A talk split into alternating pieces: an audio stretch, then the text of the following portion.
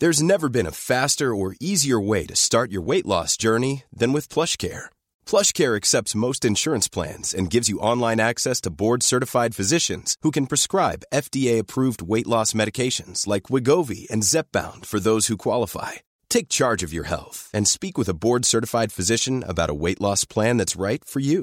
Get started today at plushcare.com slash weight loss. That's plushcare.com slash weight loss. plushcare.com slash weight loss. Attention. Bonsoir à tous, ravi de vous retrouver comme chaque soir de 22h à minuit pour euh, Soir Info, deux heures de discussion et de débat autour des grands thèmes d'actualité et au sommaire notamment ce soir Elisabeth Borne qui a présenté la très attendue, le très attendu projet de réforme des retraites aujourd'hui. On retient notamment le recul de l'âge légal de départ à 64 ans, la revalorisation des pensions minimales à 1200 euros, encore un dispositif adapté pour les carrières longues. Le système est-il sauvé ou au contraire est-ce une réforme à minima? Une chose est sûre la partie s'annonce compliquée avec les syndicats qui affichent un front uni contre le projet. On en discute longuement ce soir. Les jours de Noël Legrette à la tête de la Fédération française de football sont-ils comptés? L'avenir du président à la tête de la fédération semble s'assombrir depuis les déclarations à propos de Zinedine Zidane dimanche, auditionné aujourd'hui dans le cadre de l'audit lancé après plusieurs accusations de harcèlement sexuel. L'homme de 81 ans a également convoqué en urgence et en personne un comité exécutif de la fédération demain matin. On reviendra sur ces images glaçantes également en pleine journée. Ça s'est passé dimanche à Villeparisis en Seine-et-Marne. Un homme kidnappé en plein jour par quatre individus. La scène dure de très longues secondes avant que la voiture ne quitte les lieux. Aucune info pour le moment sur l'identité de l'individu ou de ses ravisseurs. La ville est sous le choc et on, et on discutera de, de, tous ces sujets et pas seulement évidemment avec mes invités, avec Valérie Lecable notamment. Chère Valérie, bonsoir, et bonne année. C'est la première fois qu'on se voit en 2023. Bonne année Julien. Vous avez bonne mine. Merci. Les vacances furent bonnes. Excellente, merci. Tant mieux pour vous. Véronique Jacquier est avec nous également. C'est la première fois que je vous vois en 2023 aussi. Oui. Eh bien, meilleurs vœux, chère Véronique. Alexandre Devecchio. Mais non, Véronique, vous étiez là la semaine dernière. On demande du rad, mais elle était là la semaine dernière. Alexandre Devecchio est avec nous, rédacteur en chef au Figaro. Valérie, euh, qui est évidemment présidente de HK Stratégie, hein, je l'oubliais. Karima Brick de la rédaction de CNews. Bonsoir, chère Karima. Bonsoir à Yohann Usaï du service Bonsoir, politique Julien. de CNews et à Jean-Sébastien Ferjot, directeur d'Atlantico. Vous avez le casting, le sommaire, il manque le rappel de l'actualité avec euh, Clémence Barbier ce soir. La Première ministre Elisabeth Borne a dévoilé euh, la réforme des retraites cet après-midi. Au programme, l'âge légal de départ à la retraite atteindra 64 ans en 2030 et la pension minimale sera revalorisée à 1200 euros par mois pour les futurs retraités ayant une carrière complète. Marine Le Pen entend faire barrage à une réforme injuste des retraites présentée aujourd'hui. Après avoir été élue grâce à la gauche et à la France insoumise, Emmanuel Macron va désormais tenter, avec le soutien des républicains, de faire passer la réforme à 64 ans, a dénoncé sur Twitter l'ex-candidate à la présidentielle. Ils manifesteront le 19 janvier prochain, annonce de huit syndicats opposés à la réforme des retraites. Ce soir, lors d'une conférence de presse à la Bourse du Travail, Laurent Berger, président de la CFDT, a assuré que cette réforme va aggraver la précarité. On l'écoute. Cette réforme va frapper de plein fouet l'ensemble des travailleurs et travailleuses, et plus particulièrement celles et ceux qui ont commencé à travailler tôt, les plus précaires, dont l'espérance de vie est inférieure au reste de la population, et celles et ceux dont la pénibilité des métiers n'est pas reconnue. Elle va aggraver la précarité de celles et ceux n'étant déjà plus en emploi avant leur retraite et renforcer les inégalités femmes-hommes. Les mémoires du prince Harry sont arrivées dans les librairies. Dans une interview sur la chaîne américaine ABC News, Harry est revenu sur sa relation avec son frère aîné William et accuse les médias d'avoir détérioré leur lien. Je vous propose de l'écouter. Il y a toujours eu de la compétition entre William et moi, bizarrement. Et je pense que la presse y a grandement contribué en nous montant l'un contre l'autre. Ils ont montré le duché du Pays de Galles, représenté par Kate et William, contre le duché de Sussex, ma femme et moi. Ils nous ont toujours monté l'un contre l'autre. Ils ont même monté Kate et Meghan l'une contre l'autre. Pour retrouver pour nos débats, on va évidemment très longuement, je le disais, parler des, des retraites. Mais un petit sujet à évoquer, tiens, avant de, de, parler des retraites, juste avant la pause, c'est que le groupe euh, immensément connu, et que tout le monde aime d'ailleurs, enfin en tout cas beaucoup aiment, euh, Indochine et Louise Attaque également, ont eu raison du festival Les Déferlantes. Le chantage a fonctionné. Il ne voulait pas que le festival se déroule à Perpignan, ville euh, RN. Eh bien, le festival a communiqué aujourd'hui et déménagera. On va en discuter dans un instant. À tout de suite.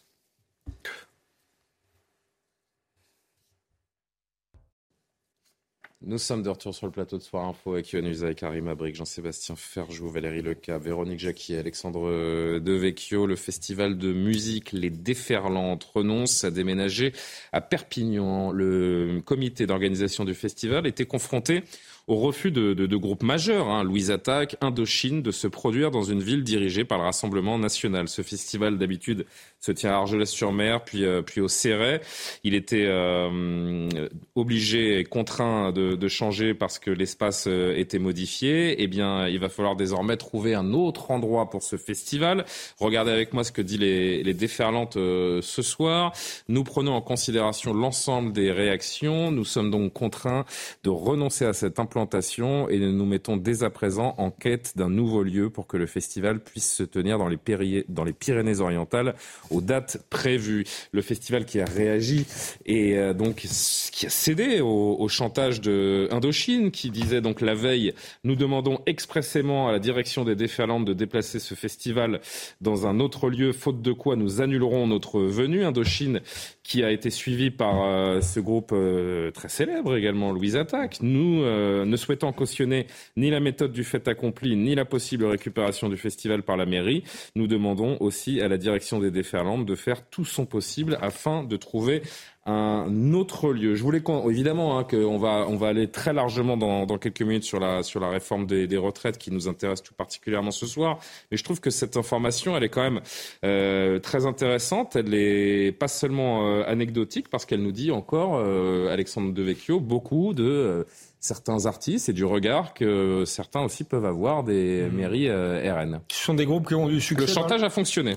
Ce sont des groupes qui ont eu du succès dans les années 80. Ils semblent un peu rester bloqués dans les années, dans les années 80 en quelque sorte, sans vouloir euh, ironiser. Non, c'est de la discrimination en réalité. Je n'aime pas trop ce terme, euh, mais euh, on discrimine euh, une partie de la population en raison de ses opinions euh, politiques. Ça me paraît euh, scandaleux et d'autant plus scandaleux pour des gens qui, souvent, euh, les artistes, euh, veulent se donner bonne conscience. Si on regarde les, les, Français qui votent RN, c'est rarement les plus privilégiés, c'est souvent les plus modestes.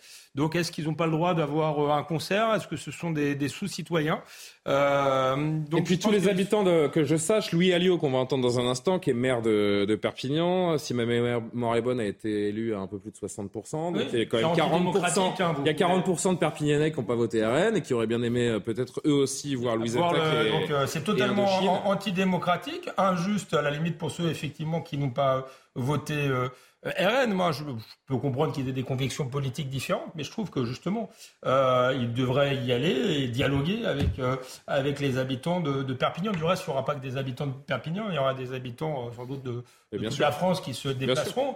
Et enfin, admettons que euh, c'est 30 000 dans... personnes par soir, hein, ouais. hein, ce festival. Donc c'est un, un beau, gros festival. Hein. Et enfin, admettons, allons jusqu'au bout de la logique et admettons que euh, demain, enfin dans, dans 4 ans par exemple, le Rassemblement national soit au pouvoir. Ils vont boycotter toutes les villes de France. Ils vont faire leur, euh, leur, concert, leur concert à l'étranger. Je crois pas, puisque leur public, leur public est français. Donc, euh, donc tout ça est, est, en plus parfaitement, euh, parfaitement hypocrite. Ah bah, je pense que dans une, euh, s'ils si, si, maintiennent cette, cette logique, si un jour le RN est au pouvoir, ce sont des gens qui vont dire moi je quitte la France. Ils vont, dire, ils vont dire ça, sauf que leur public, s'ils si poursuivent, s'ils maintiennent leur, leur public est en France euh, et que et qu'ils n'ont pas l'air de vouloir lâcher les tournées malgré leur, leur, leur de, de, partir à la retraite, euh, et donc ils continueront probablement à faire des concerts en France. Donc tout cela est parfaitement hypocrite. On fait un petit tour de table. Écoutez juste Louis Alliot qui était sur RTL avec Pascal Pro ce matin. Écoutez, on a un théâtre, le théâtre d'Archipel, qui est une scène nationale où il y a de grandes programmations. Et depuis deux ans que je suis maire, on a eu à peu près tous les grands noms de la chanson française.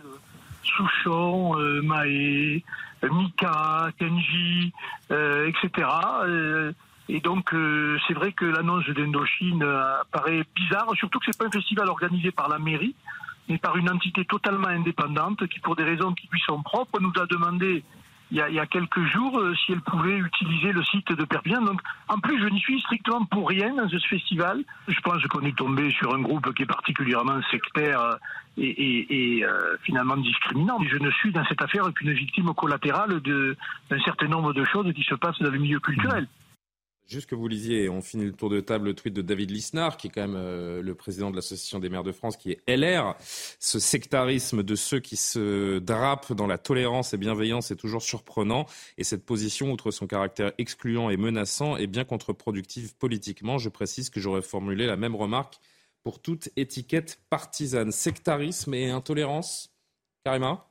Ben oui, tout à fait. Je pense qu'il y a une forme de, discrimination. Est-ce qu'on est en train de, finalement de, cautionner euh, une sorte de délit d'opinion maintenant hein? Parce que si euh, je ne m'abuse, ce festival, c'est pas le festival de M. Alliot, c'est le festival euh, qui est destiné au public, littéralement. Donc vraiment, quand on décide de, punir M. Alliot, finalement, on punit les citoyens. Et la ville n'appartient pas à M. Alliot, elle n'appartient pas à un parti politique, elle appartient à ses citoyens, aux gens qui vivent donc dans cette ville. Et effectivement, donc est-ce qu'on va dire euh, à 40% de la population, bon, vous euh, votez mal, donc n'achetez pas mes disques, n'achetez pas ma musique, ne venez plus au concert. Peut-être que ça serait plus logique hein, que ce soit finalement une vraie position forte, simplement de dire, ben vous savez quoi, on ne vous veut pas comme fan, comme supporter, ou appelez-le, enfin, vous voyez ce que je veux dire. Mhm. Mais voilà, donc, donc totalement, je trouve que c'est pas du tout, ça envoie un drôle de message en fait. Valérie.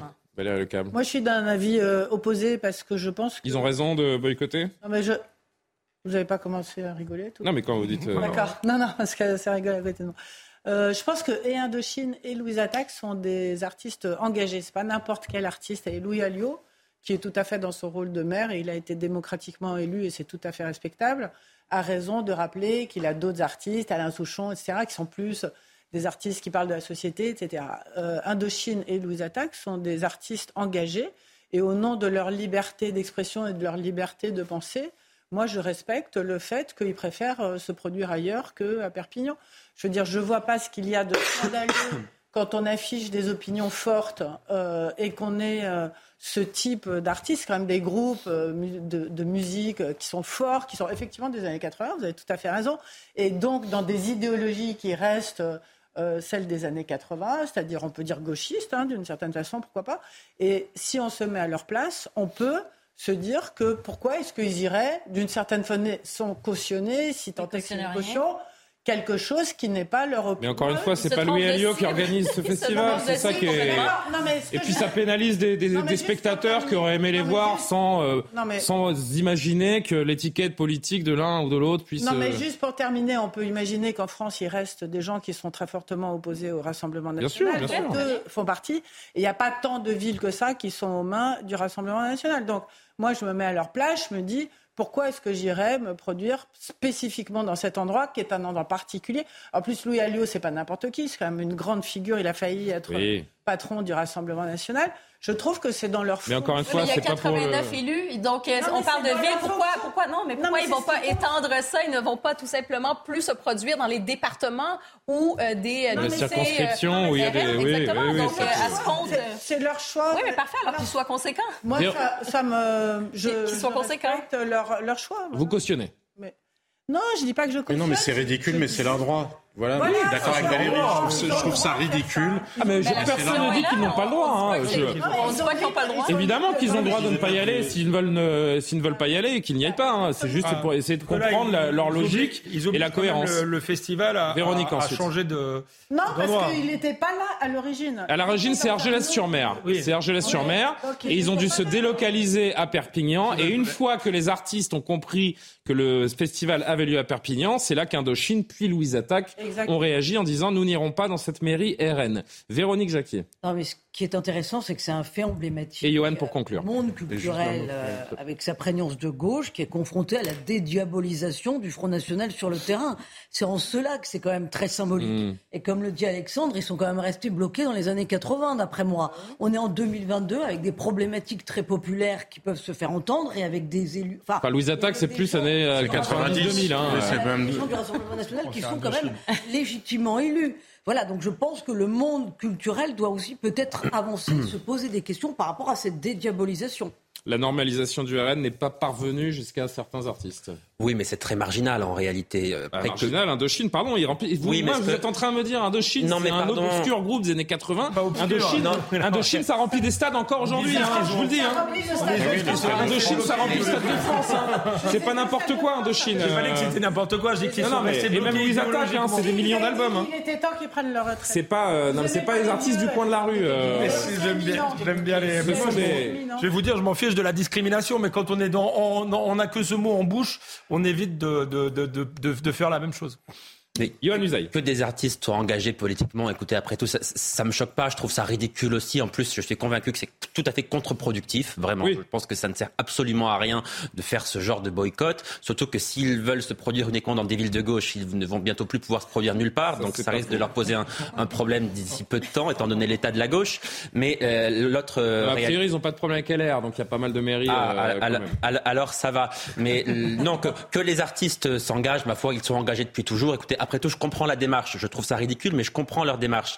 Euh, ce qui est plus choquant, me semble-t-il, c'est la position qu'a eue la présidente de la région, qui est Carole Delga, la présidente de la région Occitanie, qui elle aussi a dit si le festival se tient à Perpignan, effectivement, je couperai aussi des subventions. Je trouve ça beaucoup plus choquant de la part d'un responsable politique de haut niveau, puisqu'elle préside la région, que de la part d'artistes qui, eux, peuvent s'engager. Donc, effectivement, de ce point de vue-là, je serais davantage tourné pour condamner Carole Delga qu'Indochine. Allez, on va marquer une pause. Jean-Sébastien, juste 30 secondes si vous le voulez bien. Euh, je voudrais citer simplement Renaud Muselier euh, qui dit priver les Perpignanais et les Perpignanaises de concerts et de culture pour des raisons d'étiquette politique de leur mère est un non-sens absolu. Je me tiendrai toujours contre ce sectarisme car il est profondément injuste. Muselier et Lisnard, même combat, j'ai envie de dire. Allez, on, quelques secondes s'il vous plaît. C'est un sectarisme, comme je le disais tout à l'heure, qui est absolument ridicule, mais c'est le droit d'Indochine, de Louis Attaque, qui font bien ce qu'ils veulent. En revanche, peut-être qu'on devrait avoir droit à une exemption de conscience, c'est-à-dire de dire si je vote Rassemblement national ou pour des familles euh, politiques qui ne conviennent pas au service public de l'audiovisuel, qui ne conviennent pas aux intermittents, qui ne conviennent pas au monde du cinéma, dans mes impôts, je ne paye plus pour financer un système qui fonctionne quasiment exclusivement dans un seul sens idéologique. Parce que si on veut rentrer dans une logique de guerre civile et que chacun se compte, eh ben faisons-le. Mais peut-être que ça serait intéressant de le faire parce que parfois, il serait bon de se souvenir quand même que l'argent public, précisément, lui, il devrait être dans la neutralité ou en tout cas dans une forme d'équilibre. on verra la légalité pour le coup. On, verra en tout cas dans les jours qui viennent où se déroule non, mais moi, je festival des Euh, il y a d'autres artistes, hein, si je peux me permettre, les amis. Il y, a, y a quand même, euh, c'est une belle programmation. Hein. Il y a Sting également qui est prévu, euh, Big Flo et Oli, Damso, David Guetta, Lompa, Lysia, Pomme, Rosalia, Soprano. Ah, c'est des artistes qui, pour certains, sont mm. aussi très engagés et qu'on n'a pas entendu ces, ces derniers jours. Voilà. On marque une pause et le dossier chaud des retraites, on y vient tout de suite. Il est 22h30, de retour dans Soir Info, juste après le rappel de l'actualité, Clémence Barbier. La flambée de cas de Covid-19 en Chine ne devrait pas avoir d'impact significatif en Europe, selon l'Organisation mondiale de la santé. Les variants qui circulent sont déjà présents sur le vieux continent. Toutefois, il importe de maintenir élevé le niveau de surveillance, précise l'OMS. Les huit dernières années ont été les plus chaudes jamais enregistrées dans le monde, dépassant toutes de plus de 1 degré les températures de l'ère pré-industrielle, selon le rapport annuel du programme européen sur le changement climatique. En Europe, l'année 2022 se classe comme la deuxième année la plus chaude. À un an des Jeux Olympiques, la Cour des comptes alerte. L'organisation pointe la sécurité et les transports comme risque à circonscrire pour les JO de Paris. Dans un rapport qui doit être publié demain, la Cour des comptes presse aussi le comité d'organisation des Jeux d'accélérer la signature de certains contrats.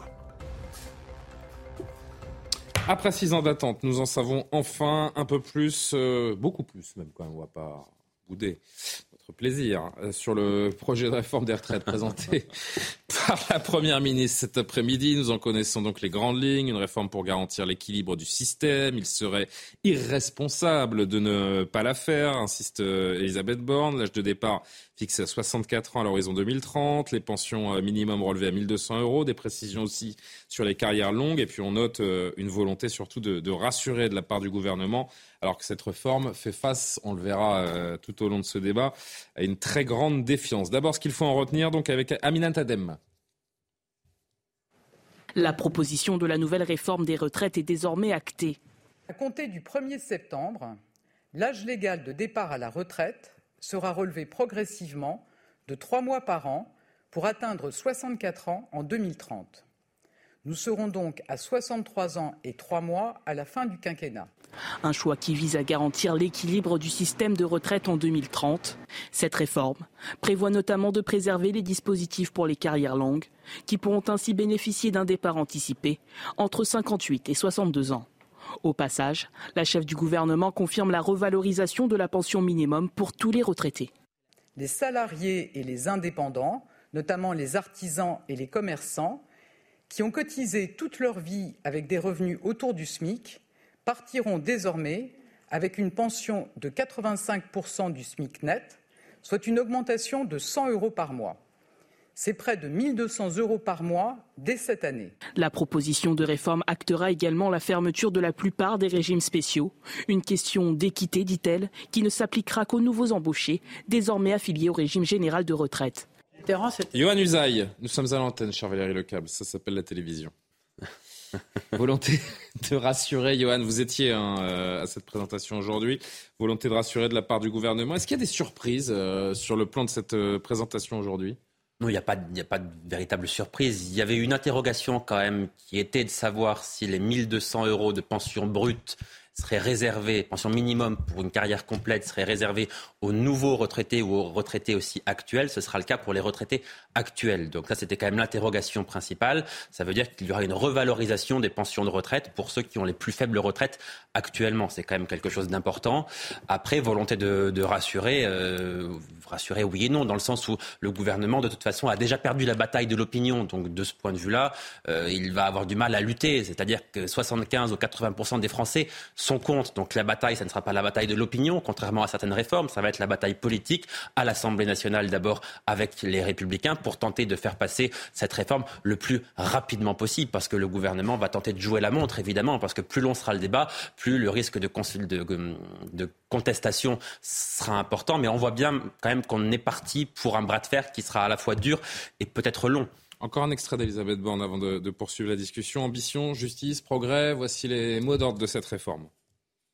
Nous proposons aujourd'hui un projet pour l'équilibre de notre système de retraite, un projet de justice et un projet porteur de progrès social.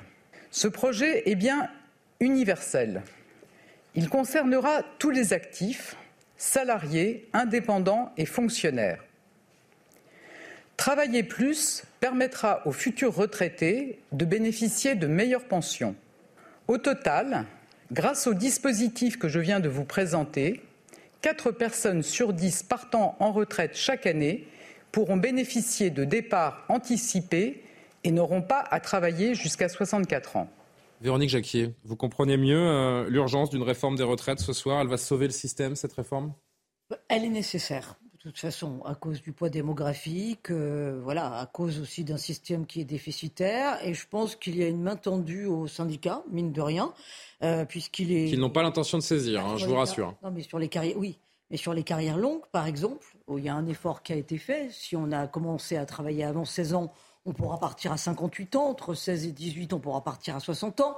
Il y a aussi quand même un progrès social, c'est vrai, euh, sur le fait qu'il y a l'instauration d'un congé, euh, que, pardon, que les congés parentaux sont intégrés dans le calcul de la retraite, ce qui n'était pas le cas jusqu'à présent. Pareil pour les aidants. Donc voilà, il y a quand même, euh, il y a quand même des, petits progrès qui sont faits. pour moi, c'est une retraite de toute façon qui, qui, est nécessaire. Alors après, on va peut-être rentrer dans le détail.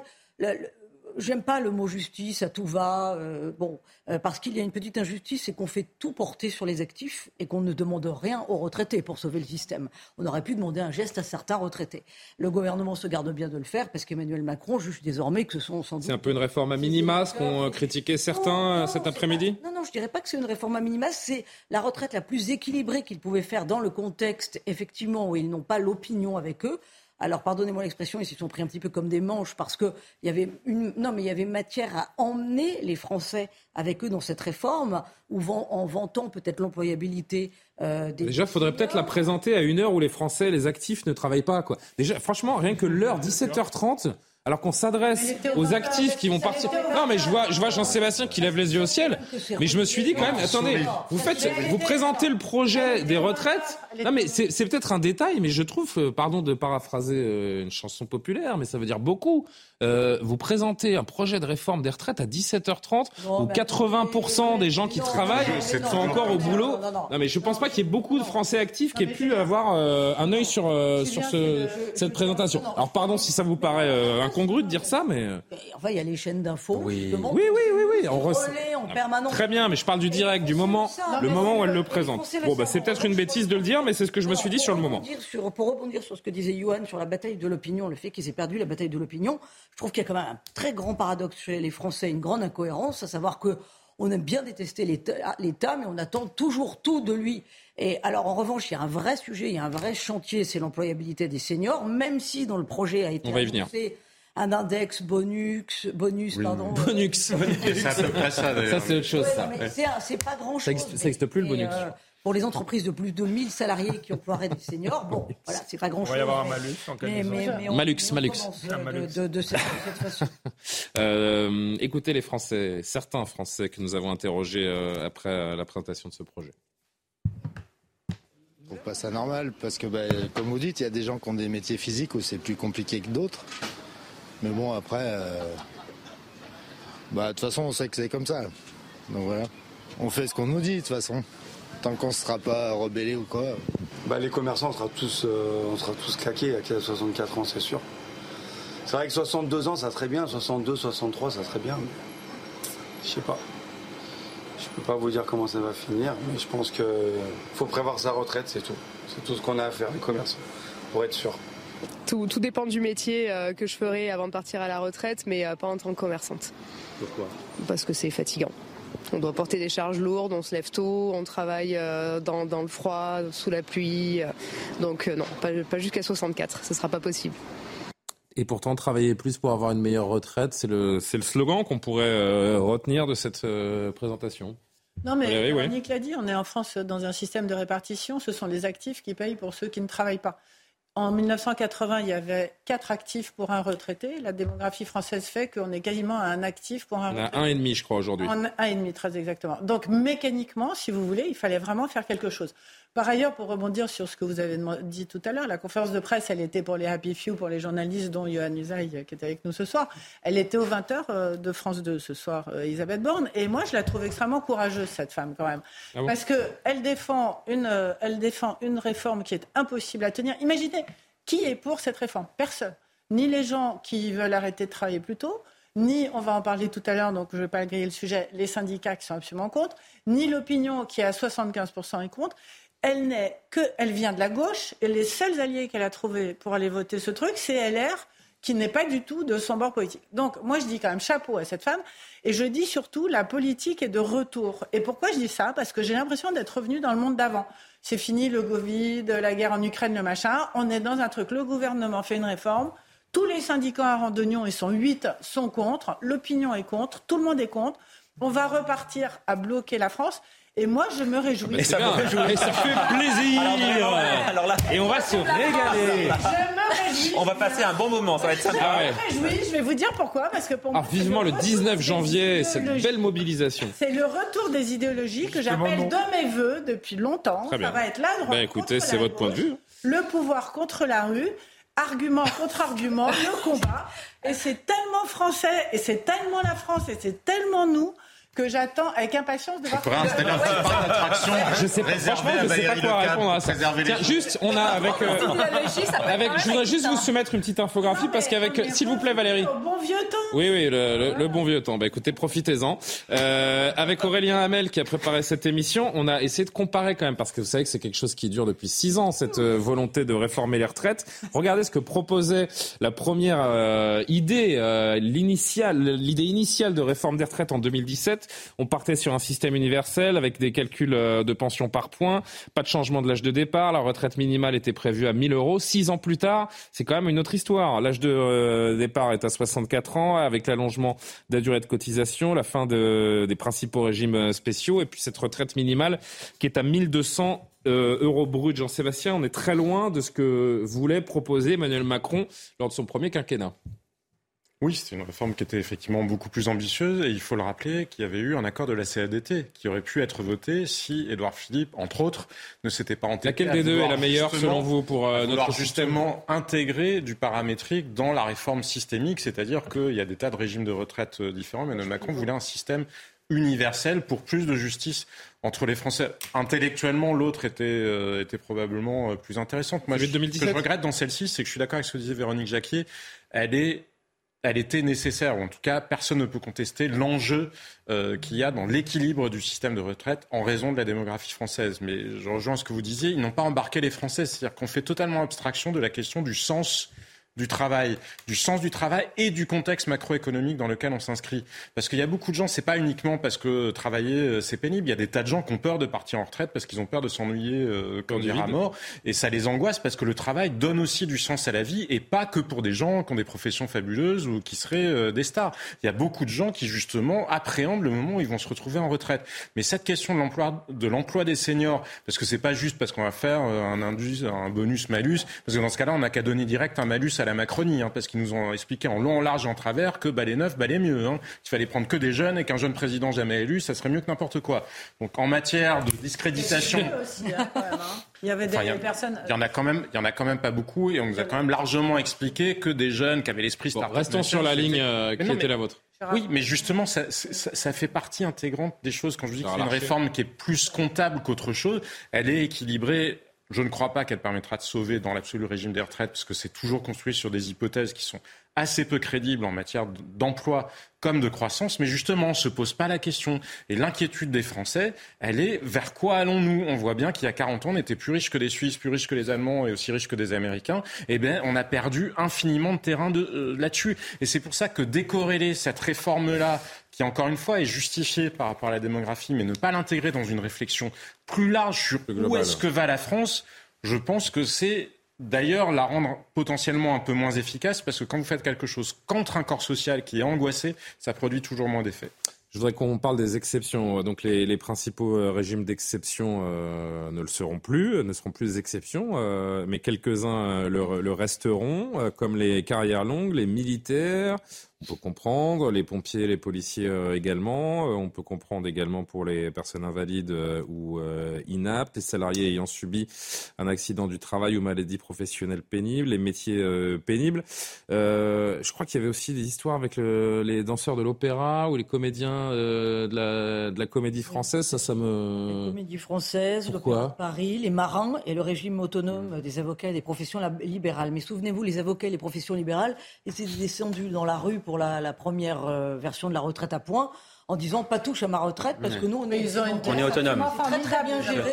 Donc on ne voit pas du tout pourquoi on passerait à la caisse pour payer pour les autres. jusqu'à 60 C'est les régimes spéciaux maintenus que je voulais qu'on affiche. Voilà, merci beaucoup, c'est ça. Euh, je trouve ça quand même assez, euh, assez étonnant, Alexandre, non?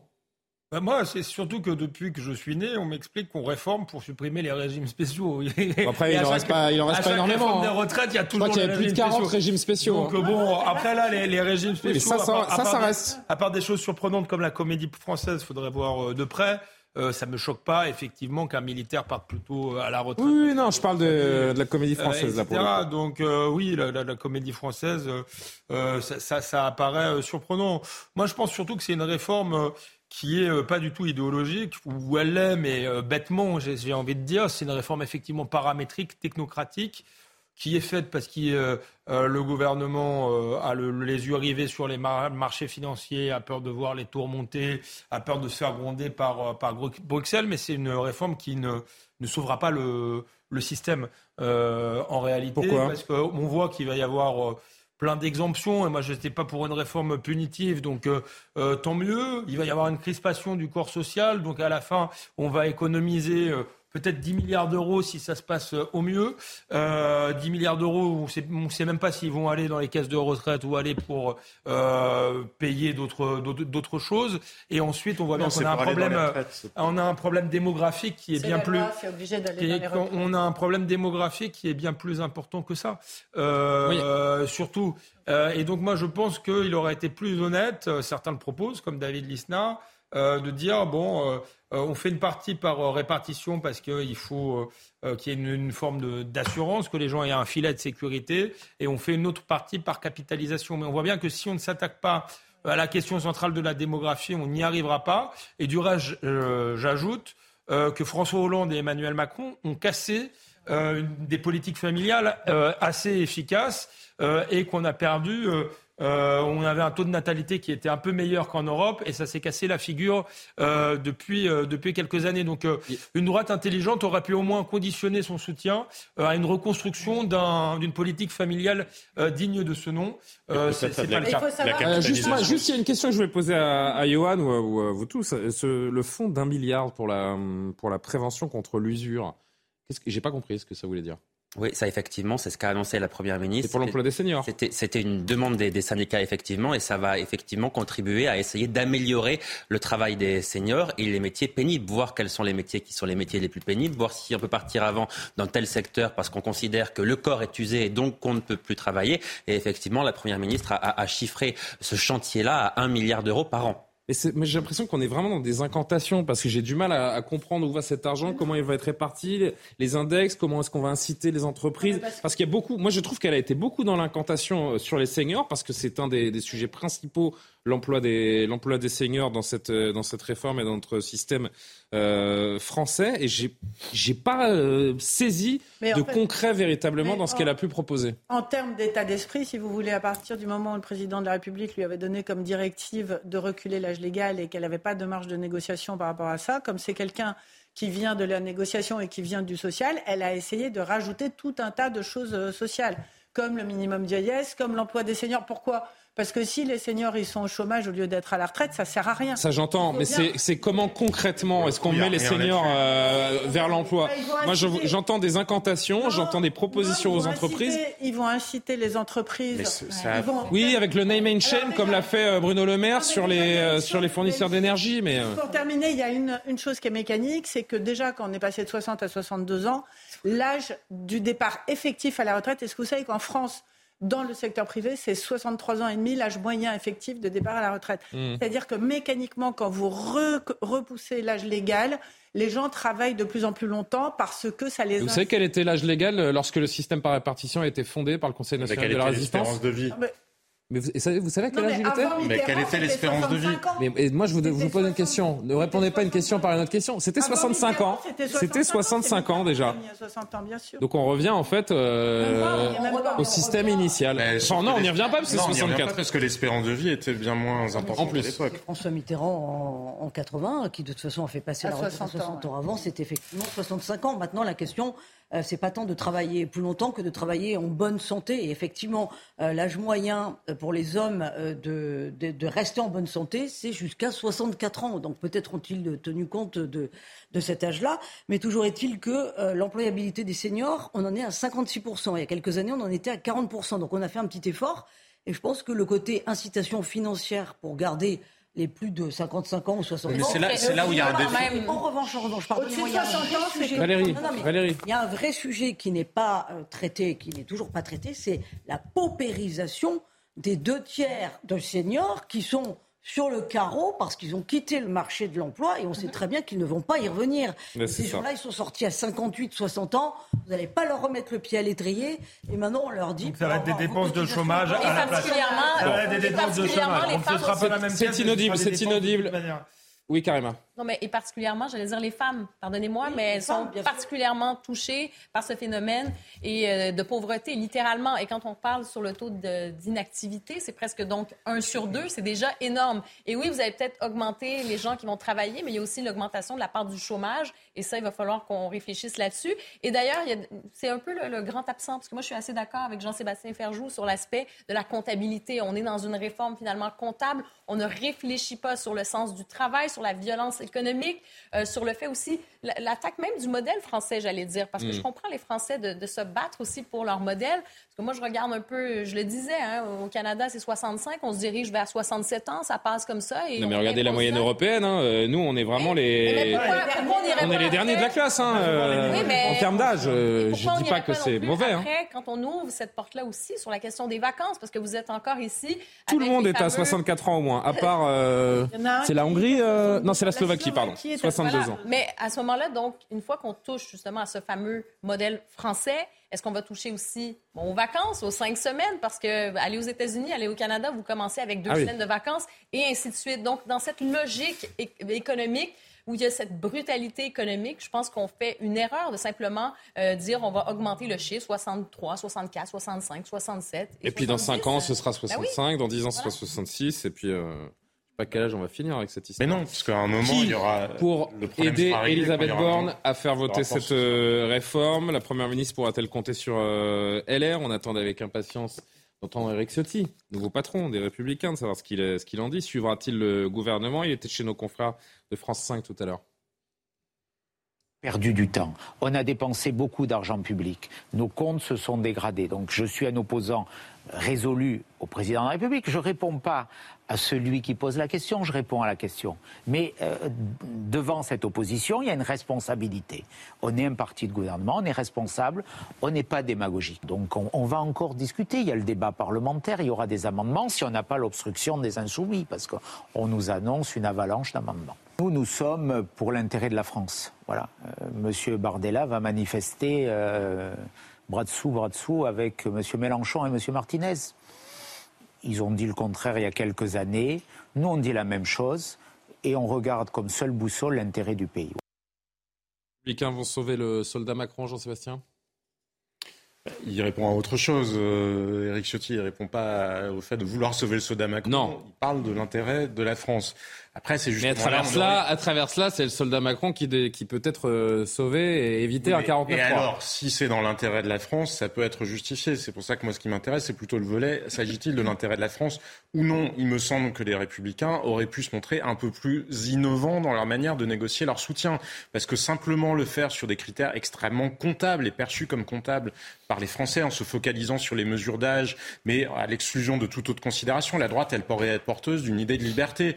De, justement, alors David Lisnard l'a dit, mais bien d'autres l'ont dit avant lui, d'une part de capitalisation dans beaucoup d'autres pays d'Europe, au-dessus d'un certain seuil de cotisation, vous décidez de ce que vous faites. Et c'est vous qui gérez votre propre, euh, votre propre euh, avenir. Il me semble que ça aurait pu être une valeur portée par la droite. Il aurait pu avoir euh, des exigences sur une politique familiale. Il aurait pu avoir des exigences sur des efforts faits par l'État ailleurs, parce que là, on prend systématiquement les Français, et parmi les Français, les actifs singulièrement, comme seule variable d'ajustement. Mais des économies, on peut en faire ailleurs, parce qu'il y a deux, il y a l'équilibre du système des retraites, et puis après, il y a ce que le gouvernement calcule, que cette réforme-là, par l'impact qu'elle a sur le marché du travail, lui permettra de dégager comme marge budgétaire. Moi, j'aurais pu imaginer que, justement, les Républicains, quand on voit l'état des finances publiques... soyons simples, Jean-Sébastien. Soyons le plus simple ben, possible. est-ce que vous estimez, est-ce que vous estimez que le trou des retraites sera-t-il comblé par cette réforme? Non, il ne le sera pas parce que les donc il y en aura d'autres. Les hypothèses de croissance et d'emploi ne sont de toute façon pas crédible et tous les rapports du corps, quand on regarde dans le passé, ça on n'a jamais atteint, jamais tenu ces hypothèses-là. C'est bien la raison pour laquelle je pense que LR, s'ils veulent s'en sortir, parce que c'est bien gentil de parler avec des accents zémouriens un jour et le lendemain de proposer sur le fond une politique finalement qui peut être perçue par les Français comme macronienne, je ne suis pas certain que cet emballage politique-là, c'est un grand avenir politique. Si les LR veulent s'en sortir, il faut qu'ils soient innovants, qu'ils soient audacieux et c'est une question de sens. On en parlait tout à l'heure, c'est une question d'inventer un autre logiciel. Encore une fois, la réforme, elle est nécessaire. Et oui, je pense que c'est utile de savoir y aller pour permettre. Euh, mais ça aurait mérité d'être intégré dans quelque chose de plus large et de plus pensé, à commencer par l'immobilier. Je veux dire, l'immobilier. Oui, mais là, oui, mais Julien, mais vous faites comme ça, mais sauf que je fais pas comme ça. C'est juste que vous prenez beaucoup de temps. Euh, c'est majeur le pouvoir d'achat parce que les Français, vous montriez la carte, l'exception française sur l'âge, mais il y en a une autre exception. Les retraités français sont ceux dont le pouvoir d'achat est le plus préservé de tous les autres pays européens, et ce sont, c'est la catégorie de population. Alors c'est dur à entendre pour ceux qui ont des petites retraites, mais ce ne sont pas tous les retraités. C'est une moyenne Parce que quand vous intégrez les revenus plus l'effet patrimoine, c'est-à-dire quand vous êtes propriétaire de votre logement concrètement, vous avez des placements financiers, de l'épargne, etc. Les retraités, ont plus de revenus que les la catégorie qui vivent le mieux. Mm. Une exigence de LR en termes de justice, justement, ça aurait pu être de demander ça, mais c'est d'être plus innovant, tout simplement. Il y avait beaucoup d'autres choses à faire pour accompagner ouais, mais là, je pense que euh, pour le coup, notre société est peut-être pas prête à de tels, euh, à de tels ben, bouleversements. Non, mais euh. l'immobilier, faire en sorte que l'immobilier soit moins cher, je pense que la société, elle y est parfaitement prête. Moi, je voudrais juste, je voudrais juste faire une remarque. De la contestation sociale. Non, moi, je voudrais faire une remarque. Je pense que LR n'avait pas le choix et qu'ils étaient obligés de soutenir cette réforme. Pourquoi? Parce que c'est l'ADN de, de, de, LR, cette réforme. C'est la réforme qu'a fait François Fillon, c'est la réforme qu'a fait Sarkozy. C'est la réforme Mais ça s'inscrivait dans non, autre chose. Juste terminer deux secondes. C'est la réforme qu'ils ont faite depuis le début. Ça aurait été incompréhensible pour leurs électeurs que LR ne soutienne pas cette réforme. Reculer l'âge légal de la retraite, c'est ce qu'ils ont fait. Pendant, à chaque fois qu'ils ont été. Sauf qu'ils ont fait 4... très bien compris. Ils ont, ils ont fait 4% à la présidentielle. Ça aurait été incompris et ça n'aurait eu aucun sens. Donc, mais, mais je, je, je, suis d'accord, c'est leur ADN. C'est devenu... leur ADN. Oui, mais c'est devenu le parti de la réforme des retraites et que ça, et c'est bien triste, et c'est pour ça qu'ils en sont à 4%. Et je pense qu'effectivement, euh, sauf révolution d'ici 4 ans, ils, vont y rester, ils vont y rester, voire euh, diviser encore leur score par deux, c'est possible. Le PS l'a très bien fait. Ils peuvent, ils peuvent très bien suivre les. En tout cas, en tout cas, la contestation, la contestation, euh, à l'exception de LR, est immense. Que ce soit la Nupes, que ce soit le RN, que ce soit les syndicats, on va les entendre. On va en discuter, mais d'abord à quasiment 23 h on accueille de nouveau Clémence Barbier pour un rapide coup d'œil à l'actualité. Ils manifesteront le 19 janvier prochain, annonce des huit principaux syndicats pour protester contre le projet du gouvernement de reculer l'âge légal de départ à la retraite de 62 à 64 ans. Le système de retraite par répartition n'est pas en danger, rien ne justifie une réforme aussi brutale, ont dénoncé les syndicats dans un communiqué. C'est la fin d'un bras de fer entre les laboratoires privés et l'assurance maladie. Ils ont signé un accord aujourd'hui. Le texte prévoit notamment une baisse de tarifs à hauteur de 250 millions d'euros répartis sur l'ensemble des examens de biologie médicale. Nouveau record, près de 110 tonnes de cocaïne ont été saisies par les autorités belges en 2022 dans le port d'Anvers. Première voie d'entrée en Europe pour cette drogue expédiée d'Amérique latine. Ce bilan annuel a été annoncé lors d'une conférence de presse conjointe entre la Belgique et les Pays-Bas. Enfin, les mémoires du prince Harry sont arrivées dans les rayons des librairies. Un événement au Royaume-Uni au point que les librairies londoniennes sont restées ouvertes toute la nuit pour vendre les premiers exemplaires. Le livre est édité dans 16 langues. Le beau jackpot pour le prince Harry. Qu'est-ce qu'il fait là, le Noël Le Gret avec Ah, ce sera pour plus tard. je, suis prêt qu'il était concerné par la retraite. Bah oui, il a 81 ans, il va peut-être. Euh, ah bah il y a peut-être être temps d'y aller hein, pour M. Euh, Monsieur Le mais ce sera notre, notre thème tout à l'heure. Jean-Luc Mélenchon, euh, qui s'exprime après la présentation de la réforme tout à l'heure. Report de l'âge de départ, augmentation des annuités, suppression des régimes spéciaux avantageux, la réforme Macron-Borne. C'est une grave régression sociale, dit-il. Bon, pouvait-on euh, attendre autre chose de Jean-Luc Mélenchon? Écoutez également Sandrine Rousseau d'Europe Écologie et Verts, Mathilde Panot, la chef du groupe LFI à l'Assemblée nationale. Il parle d'usure professionnelle, comme si c'était euh, la responsabilité des salariés, des ouvriers et des employés s'ils étaient usés, alors que ce sont les métiers qui sont pénibles. Le mot pénibilité n'a quasiment pas été utilisé. Il y a une translation de deux ans de tout départ en retraite et ça au détriment des personnes qui sont les plus abîmées par leur, euh, par leur travail. Euh, la Première ministre ne nous a pas servi euh, une allocution, mais une véritable déclaration de guerre sociale aux Français et aux Françaises, qui, je le rappelle, selon le dernier sondage qui est paru, sont à 80% opposés à cette réforme des retraites, ce qui pose quand même un véritable problème démocratique, avec donc des mesures qui sont annoncées en vrac. Nous devrions nous prosterner sur le fait que la Première ministre annonce que les, pensions seront désormais à 85% du SMIC, qui est juste l'application d'une loi qui date de 2003, donc il y a 20 ans, et autres mesurettes qu'il saupoudre pour nous expliquer que ce projet serait juste, équilibré et autre, alors qu'il n'est que cruel, brutal et injuste. Yohann la guerre sociale est déclarée. Oui, mais le problème précisément de la gauche aujourd'hui, c'est qu'elle est devenue la championne de la contestation, mais dans la rue. C'est-à-dire que la gauche est tellement faible politiquement, y compris parce qu'on a beaucoup vanté le score de la France insoumise à l'Assemblée nationale lors des élections législatives, etc. Mais la réalité, c'est que politiquement, la gauche est extrêmement faible. Donc, pour contester le pouvoir politique en place, elle n'a plus que la rue en réalité pour le faire. Et on voit que pardon, mais sur la contestation des retraites, Nupes et RN, c'est un peu le même combat. Hein. On va entendre euh, le RN dans un instant. Ça, ça, ça n'est pas une ça, ce n'est pas une, une surprise. Enfin, les mm. programmes étaient connus de, de tous, donc de ce point de vue-là, il n'y a, a, aucune surprise. Mais c'est vrai que euh, la France insoumise s'est fait quand même la, la, la championne de l'organisation des manifestations depuis 2017 en, en, en, réalité. Est-ce que c'est vraiment le rôle d'un politique? C'est qu'on a l'impression maintenant que finalement la gauche dans ce pays cherche à se substituer aux syndicats. Je, je ne crois pas que ce soit tout à fait leur rôle, qu'ils participent à des manifestations, d'accord, bien sûr, mais de là à les organiser et les, à, à être pionnier même dans, l'organisation de ces manifestations. C'est quand même quelque chose qu'on n'avait pas l'habitude de voir euh, avant 2017. Bon. Marine Le Pen, après avoir été élue grâce euh, à la gauche et à la France insoumise, Emmanuel Macron va tenter désormais, avec le soutien de LR, de faire passer la retraite à 64 ans. Les Français peuvent compter sur toute notre détermination pour faire barrage à cette réforme injuste. Autre son euh, RN, celui du député Jean-Philippe Tanguy toute cette réforme ne vise qu'à faire plaisir d'une part à Bruxelles et à mettre de l'argent dans les comptes pour peu que ça marche, euh, pour financer d'autres mesures qui n'ont rien à voir une fois de plus avec le sauvetage de la réforme du système des retraites par répartition. Nous avons, euh, avec d'ailleurs il faut dire sur ce sujet-là la NUPES, montré qu'en fait euh, cette réforme des retraites ne visait pas à sauver le système mais à financer d'autres dépenses. J'ajoute, et c'est un peu ce qu'on le perçoit avec les annonces de ce soir, il reste encore beaucoup de choses à élucider sur la réalité des économies concrètes que ça fait réellement pour l'ensemble une fois de plus des comptes sociaux quand on compte toutes les conséquences que cette réforme va avoir, sans compter ce qui bien sûr euh, n'est pas quantifiable, c'est la santé et le bien-être euh, des Françaises et des Français qui ont travaillé dur.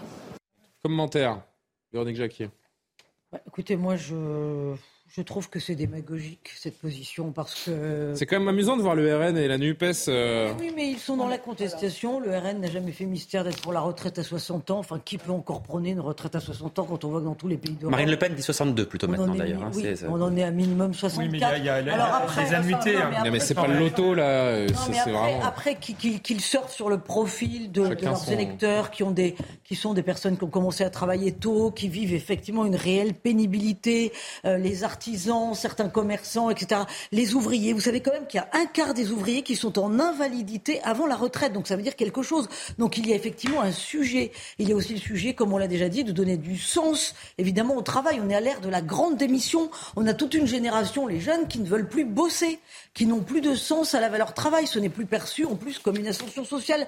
Donc aussi bien pour les syndicats que pour ces partis, il y a quand même matière à bosser et à proposer des choses un petit peu iconoclastes, autres que de surfer simplement sur de la contestation et de souffler sur des braises. Justement, huit syndicats, syndicats pardon, se réunissaient ce soir. Sans surprise, une grande mobilisation, euh, mobilisation est annoncée. Ce sera le 19 janvier, hein, je crois, à l'appel de, de l'intersyndical auquel ont participé évidemment notamment la CFDT et la CGT, dont on écoute les deux leaders, Laurent Berger et euh, Philippe Martinez. Moi, ce que j'ai noté, c'est que le gouvernement euh, nous annonce un progrès social. Enfin, c'est fort de café. Travailler, reporter l'âge légal de la retraite de deux ans, c'est un progrès social.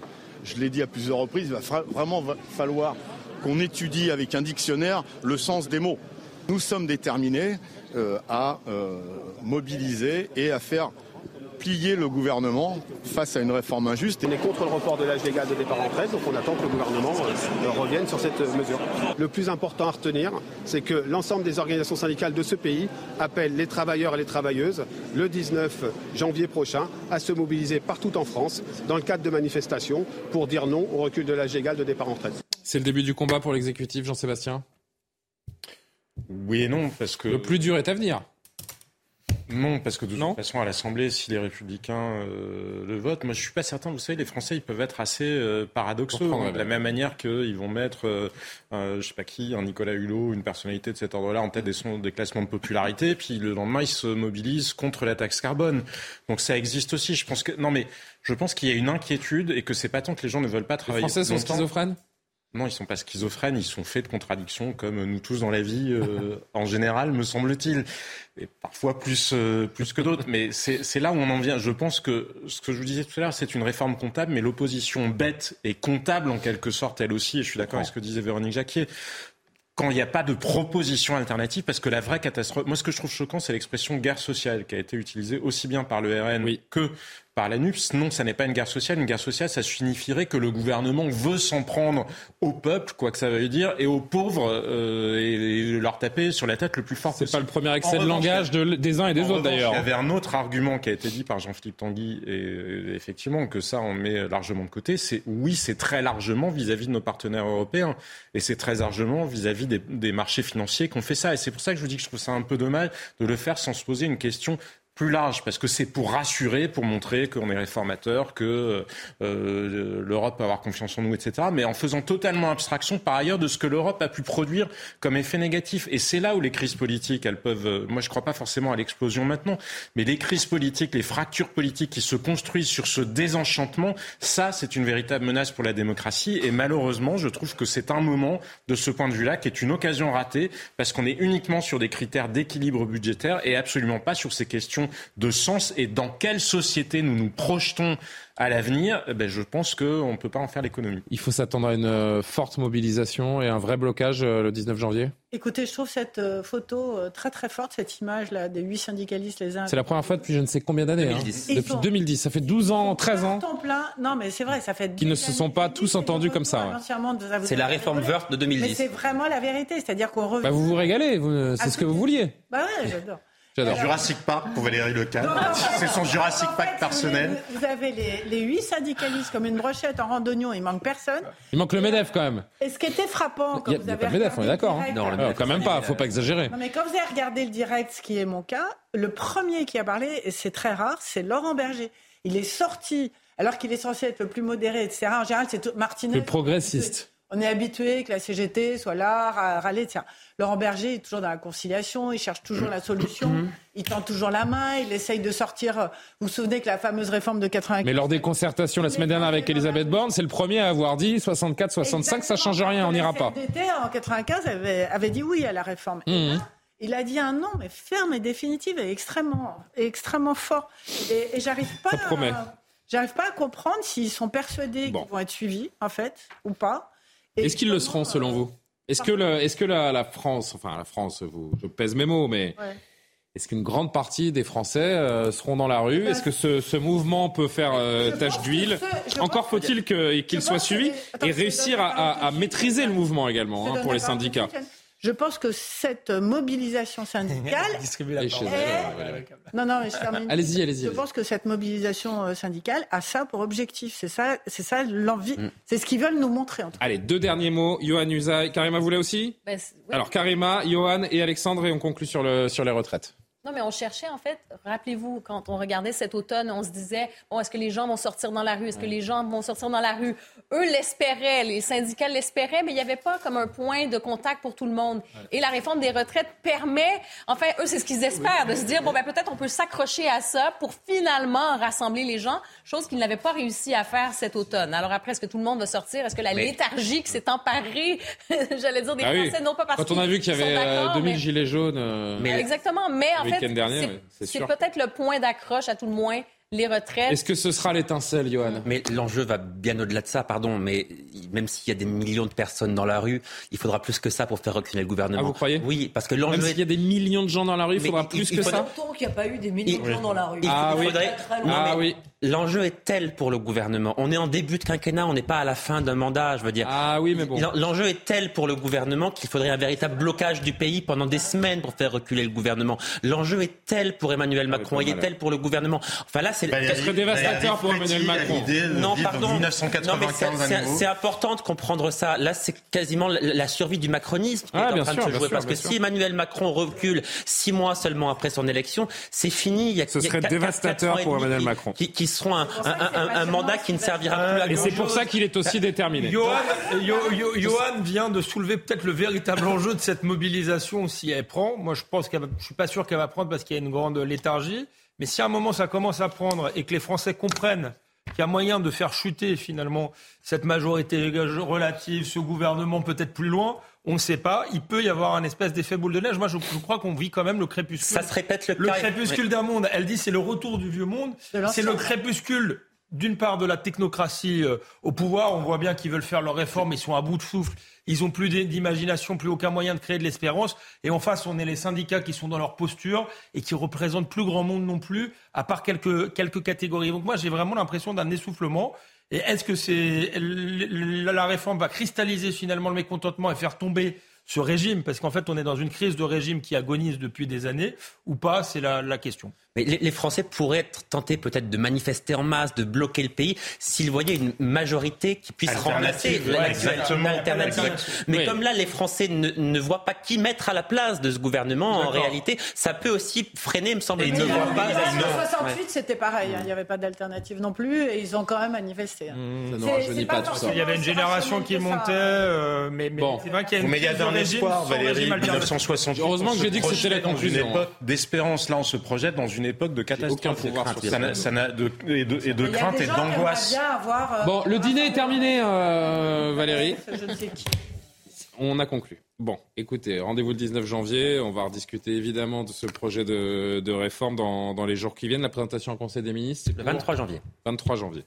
Donc quatre jours après la, la, mobilisation, la première mobilisation annoncée. Tout autre sujet, on vous en parle depuis dimanche. L'avenir de Noël Legrette à la tête de la Fédération française de football s'assombrit chaque jour, un peu plus, depuis des déclarations que, vous avez certainement en tête à propos de Zidane dimanche, auditionné aujourd'hui dans le cadre de l'audit lancé après des accusations de harcèlement sexuel. L'homme de 81 ans a également convoqué en urgence et en personne un comité exécutif extraordinaire de la fédération demain matin qui tiendra à 11h.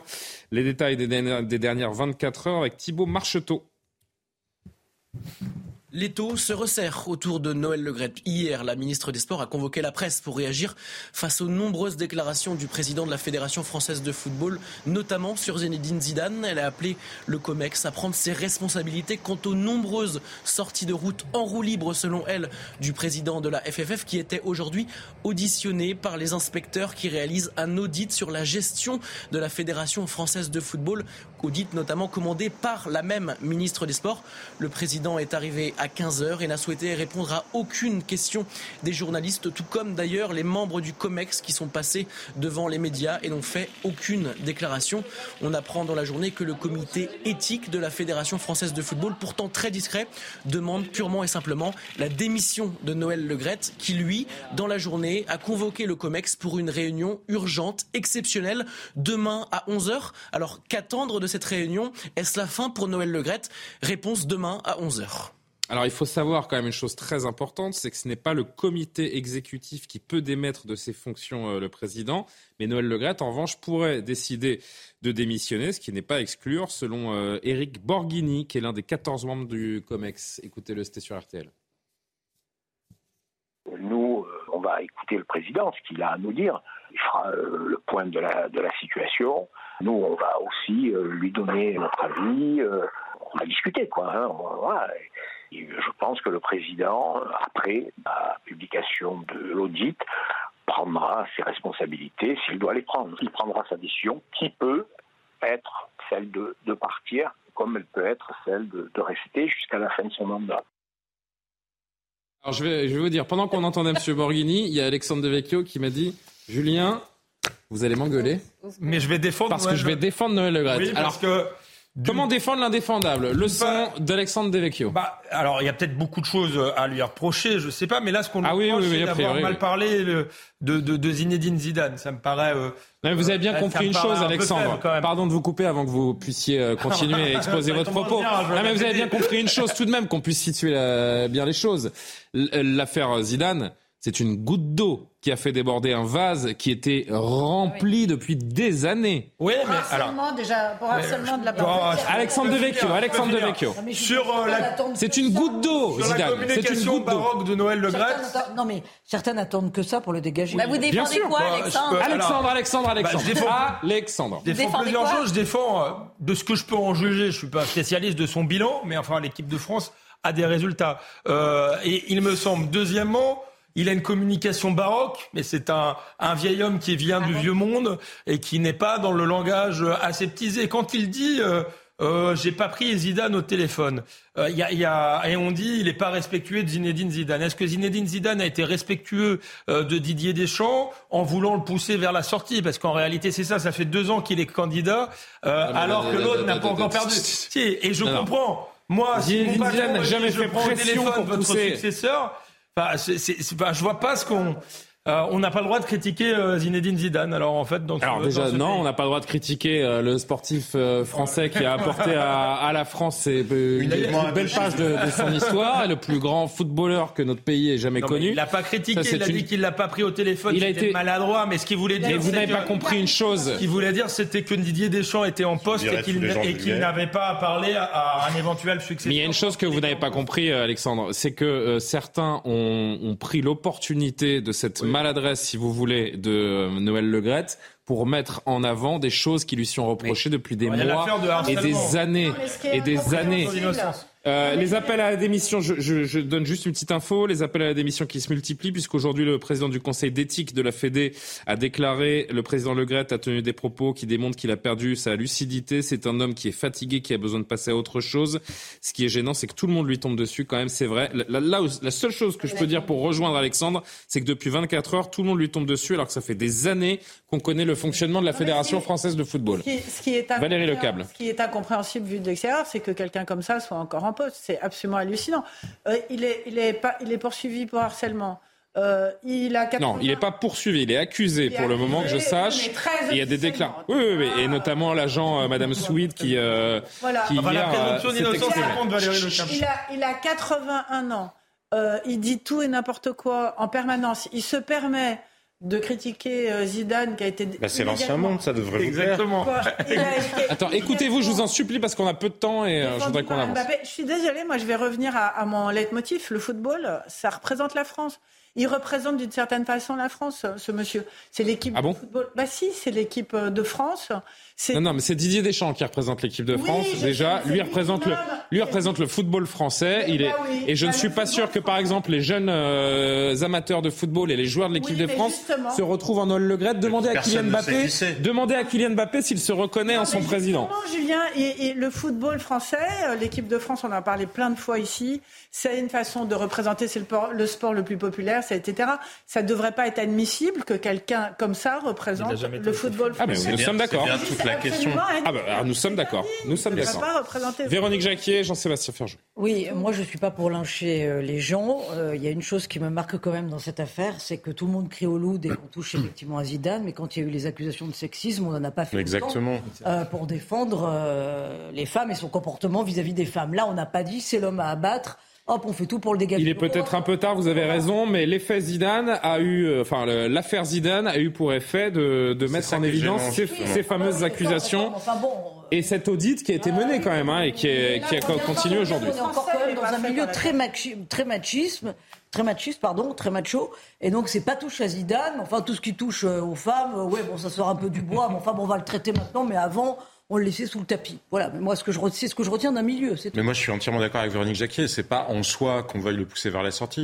Il semblerait qu'il y ait bien des raisons de le pousser vers la sortie. C'est de le faire sur cet épisode-là. Enfin, il n'a même pas critiqué Zinedine Zidane. Il a dit qu'il s'en foutait et qu'il l'avait pas pris au téléphone. Alors, c'est inélégant, c'est grossier, peut-être si on veut, mais enfin, C'est si irrespectueux, c'est irrespectueux. Si on virait tous les gens qui sont grossiers et vulgaires dans le pays, je sais pas qui restera en poste. Et ce qui est Vous, sur- euh, non, mais c'est surtout choquant. Oui.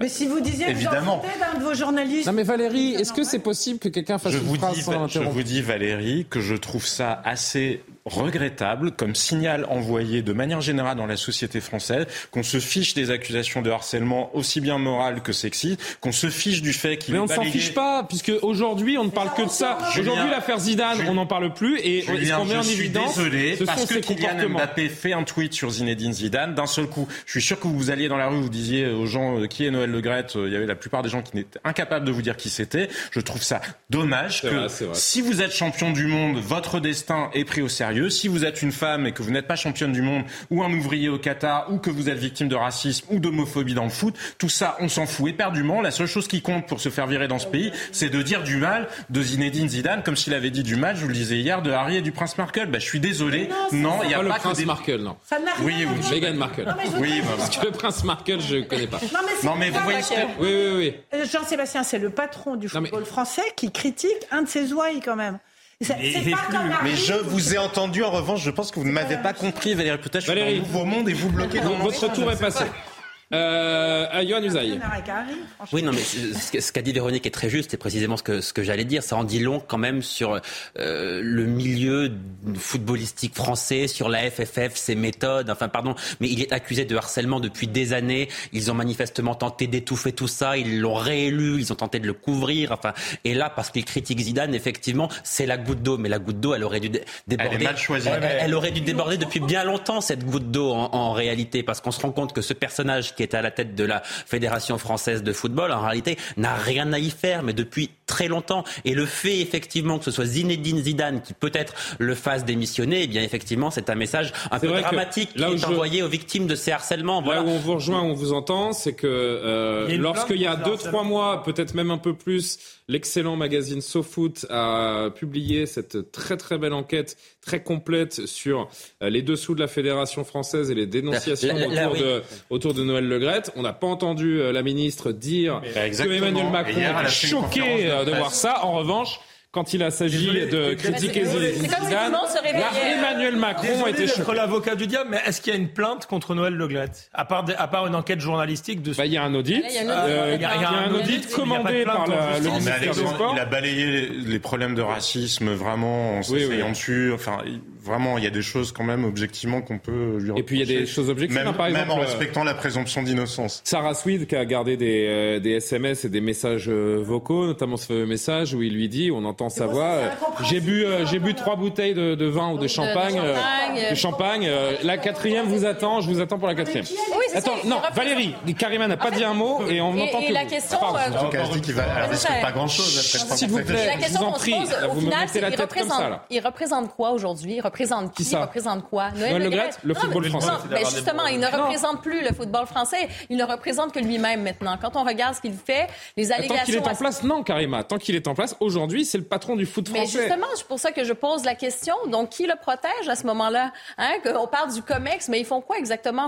Et si jamais on ne peut rien faire et que finalement c'est à lui de décider s'il part ou non, ben, il serait peut-être temps de revoir pas juste les retraites, mais peut-être de revoir ce genre de mécanisme qui fait en sorte que quand vous avez certains comportements, eh ben, vous pouvez continuer, continuer à siéger euh, sur, euh, sur un organisme ou quoi que ce soit d'assez important. Il s'accroche comme une moule à son rocher. Il veut mourir sur scène. Enfin, il fait partie de ces gens. Non, mais pardon. C'est, Il veut choisir il- son il- successeur. il- aussi. Et d'ailleurs, ça, c'était un autre papier euh, qui est passé complètement inaperçu euh, et qui est absolument choquant. Il avait dit euh, Parce que vous voyez bien en gros, avec Didier. Deschamps, ils allaient choisir euh, Mais le successeur, c'est une élection. Mais parce, Enfin, parce que euh, Noël Oui, une- comme d'autres de ses prédécesseurs, protège Allez. les intérêts financiers du football et que On personne n'a là.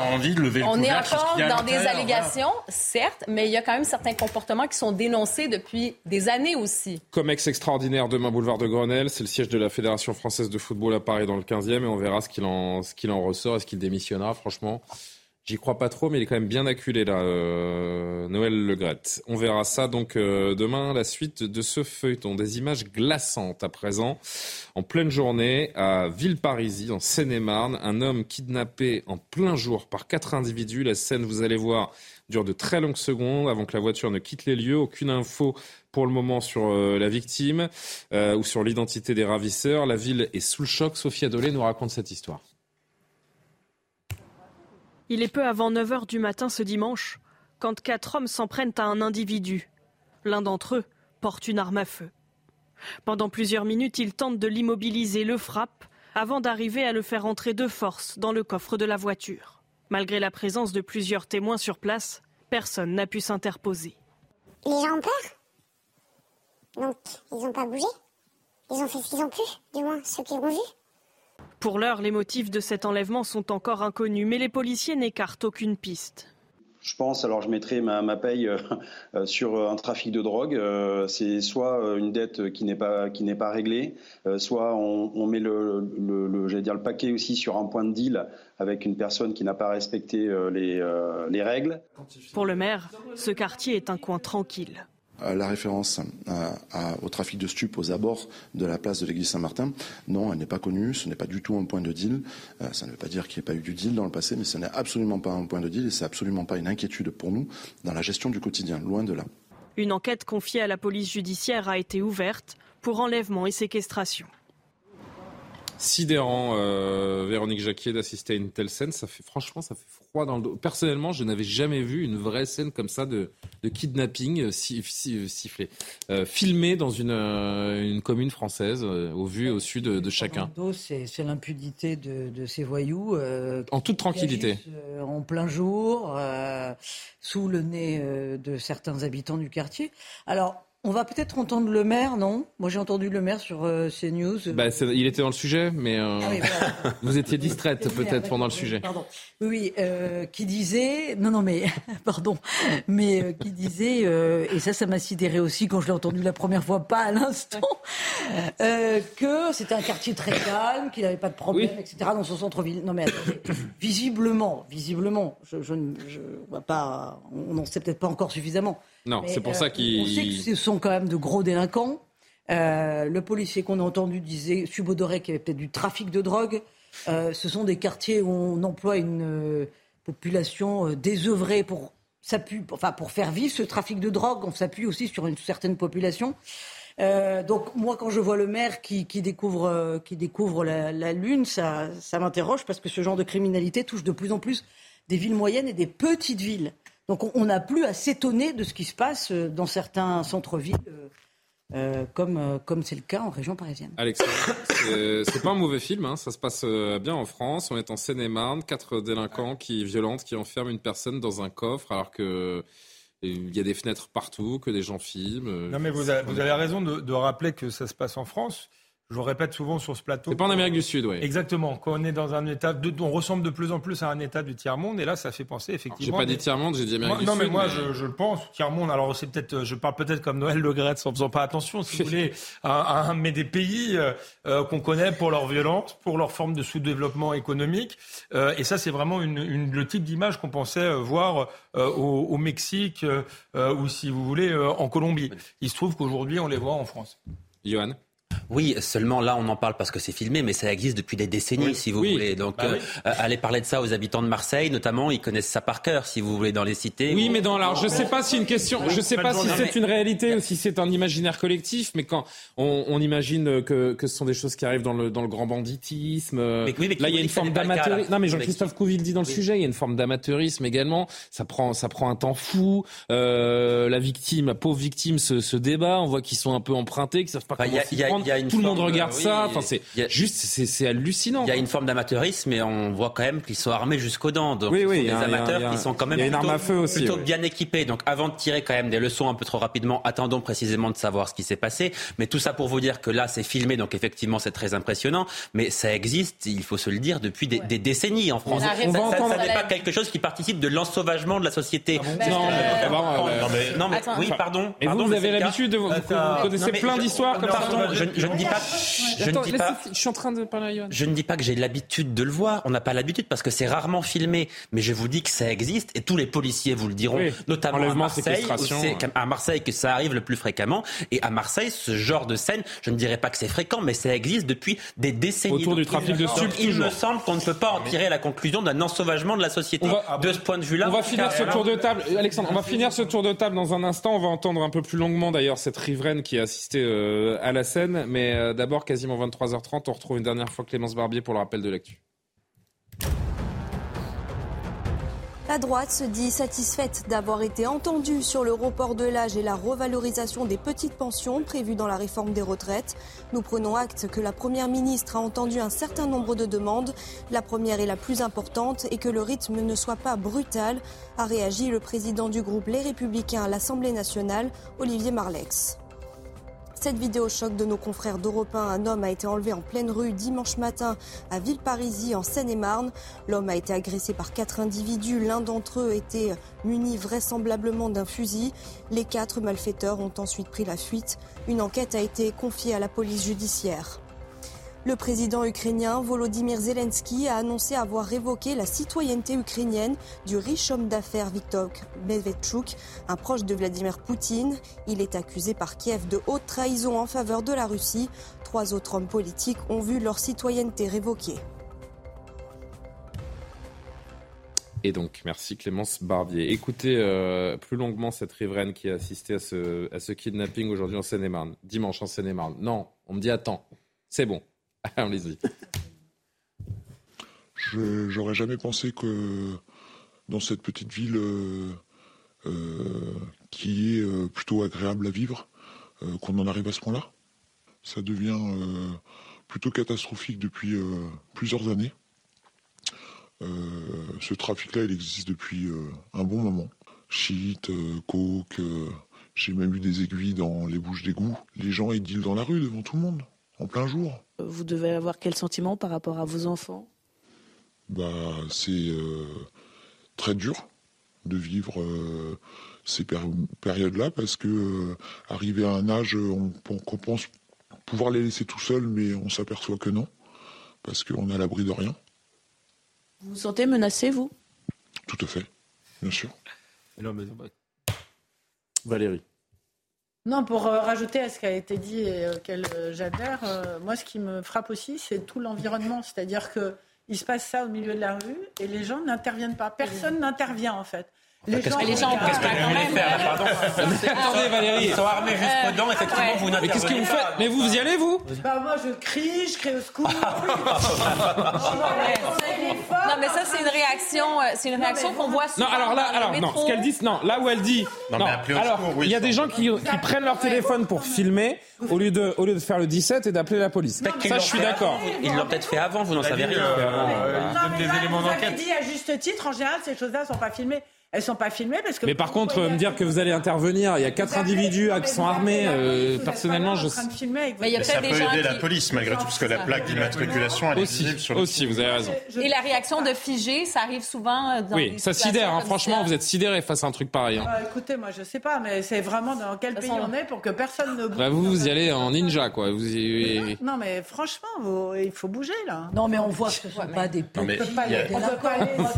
Non Valérie, on est, vous êtes sur quelle planète euh, Mais Pardon. non, je suis pas sûre. que- Mais moi, Vous avez quatre, alors vous avez quatre individus armés jusqu'aux dents qui sont en train de kidnapper quelqu'un, vous vous interposez. Je n'oserais pas rester les C'est pas bien ce que vous en train de faites. Quelque chose comme ça. sans- que là vous arrivez, vous dites, oh les gars, tout- tout- euh, laissez-le tranquille. filmer la plaque d'immatriculation. Pardon. Enfin, D'ailleurs, je devrais pas, je devrais pas en sourire parce que le sujet est très grave et que et qu'on sait Oui, pas du ça, tout ce qui est arrivé à, ce- à cette Le personne qui, est, est- euh, qui a fini dans un coffre de voiture. Donc on va retrouver notre sérieux parce que il y a rien, il y a, il y a vraiment absolument rien d'amusant là-dedans. Mais euh, mais pardon, enfin c'est, c'est- c'est- vous êtes sidéré face à une scène comme ça et en effet, à part, à part à- si vous avez un Mais courage ou euh, filme, il est pas sidéré, il est en train de filmer en fait. oui, mais encore une fois, ça peut aider en effet les forces de l'ordre. Si, moi ce que je dis, d'un premier- de ma première euh, idée, c'est que en effet, de me dire qui filme au lieu d'appeler la police, ça peut me choquer. Mais quand Jean-Sébastien me répond, peut-être d'une part que quelqu'un a appelé avant la police, et d'autre part que la vidéo Mais peut en effet servir aux forces de l'ordre dans l'enquête. Non, mais la Bon, vidéo ben j'entends l'argument. Jean-Sébastien. Non, mais après, effectivement, je pense que c'est très lié, il faut le ramener, c'est très lié au trafic de drogue. Et malheureusement, On ne le sait pas, hein, mais on peut décemment Non, mais l'imaginer. vraisemblablement, parce que pour rebondir sur ce que disait Johan Usaï, oui, ce ne sont pas des enlèvements contre rançon comme on peut en connaître pour le coup dans des pays d'Amérique d'Amérique latine. En revanche, on voit de plus en plus ça. Ça n'est malheureusement pas le premier fait divers qu'on voit avec justement des trafiquants de drogue ou des gens qui sont malgré eux parce qu'ils sont dans une famille, etc. Il y a eu des gens qui ont été retenus. Il y a des tortures à la perceuse. euh, Enfin, voilà, la réalité, c'est ça. Et on le voit de plus en plus au Belgique, en Belgique et aux, Pays-Bas, et on le voit arriver en France. Il y a eu des faits divers similaires pour des histoires euh, de dettes, euh, précisément parce qu'il y a des gens qui s'engagent vendre de la drogue et puis derrière, bon, bref. Et ces histoires-là, elles sont en train de s'installer. Et ça, effectivement, c'est inquiétant. Après, il y a une autre réalité, mais qui ne correspond pas à cette image-là, qui est malgré tout, pour revenir sur ce que disait Johan Usaï, s'il y a plus de séquestration à domicile et de vols à domicile, euh, désormais, quand les gens sont présents, qu'il n'y en avait Auparavant, les la désinhibition de la violence. Voilà, et les séquestrations, pour le coup, il y en a plus qu'il y en avait sur ces dernières années. Les chiffres de la délinquance le montrent assez clairement. Ce sont des images, moi, je trouve absolument effrayantes. Puis j'espère. Franchement, ça glace. Hein. Honnêtement, de mettre quelqu'un comme ça dans un coffre euh, séquestré, puis bon, on peut. Euh, on espère effectivement qu'on va retrouver euh, la personne et les auteurs euh, de cette euh, tentative, pas de tentative, mais ce, véritable enlèvement. Mais c'est ça. Donc, moi, je pense plus largement, c'est toute la question de la délinquance. Et on nous a Et le sentiment d'impunité aussi, c'est vraiment important de, de noter le contexte en pleine, en pleine journée, sur une place, dans une ben ville. c'est C'est pas, on n'est pas dans la nuit, en catimini. Non, mais ça va avec ce qu'on disait. Donc, il y a quelques mois encore, je pense que c'était cet automne, on nous parlait de ce plan zéro délinquance. Ah et on parlait du plan zéro délinquance pour les Jeux olympiques. Là, c'est hein, un crime, c'est pas de la délinquance. Là, c'est un crime. ça, on n'est pas dans la délinquance du quotidien. C'est criminel, ça. Hein, c'est différent quand même. Ben, c'est criminel. La délinquance, ça peut euh, mener à des actes criminels aussi. Là, on s'entend. Mm. Quand je parle plus largement, quand même, mm. ces personnes n'ont pas l'air nécessairement très vieilles non plus. Là, il faudra attendre l'enquête. Mais mon point, c'est que ça part vraiment à la base aussi. Je pense qu'il faut s'attaquer au problème de la délinquance. Et ça, ce n'est pas les réponses qu'on a actuellement sont vraiment, euh, comme on dit, à côté de la plaque. Et ce fameux plan, on le voit quand on voit dans les, immeubles euh, la question des points de deal. Ben, qu'est-ce qu'on fait? Et manifestement, ben, la réponse n'est pas là. Est-ce que c'est la présence policière? Est-ce que ce sont des caméras? Est-ce que ce sont des peines plus sévères? Et exceptionnellement, j'ai même pas de dernière image pour nous faire sourire. ah ben non, quand même. ça, la dernière image. Elle est... Eh ben, regardez, bah Valérie. Non, parce que montrez-nous comment vous auriez crié. comment vous auriez Ah oui. Non, non, j'aurais pu, euh, j'aurais pu, non, j'aurais pu euh, prendre une image de, de Bonux. Parce que c'est quand même le mot du soir euh, relevé par Véronique Jacquier. Le Bonux, je peux le dire parce que c'était une marque de lessive qui n'existe plus, donc on peut la citer. Le Bonux Malux, réinventé par Véronique Jacquier ce soir dans Soir Info, si vous étiez avec nous un peu plus tôt. Merci à toutes les équipes, merci à Aurélien Hamel qui m'a aidé à préparer cette émission. On va se quitter en vous rappelant que dans un instant, vous avez rendez-vous avec Anne Fulda et l'heure des livres, suivi de l'édition de La Nuit de Simon Guillain. Je vous souhaite une très belle nuit. Toutes nos émissions à retrouver sur cnews.fr. À demain pour Soir Info.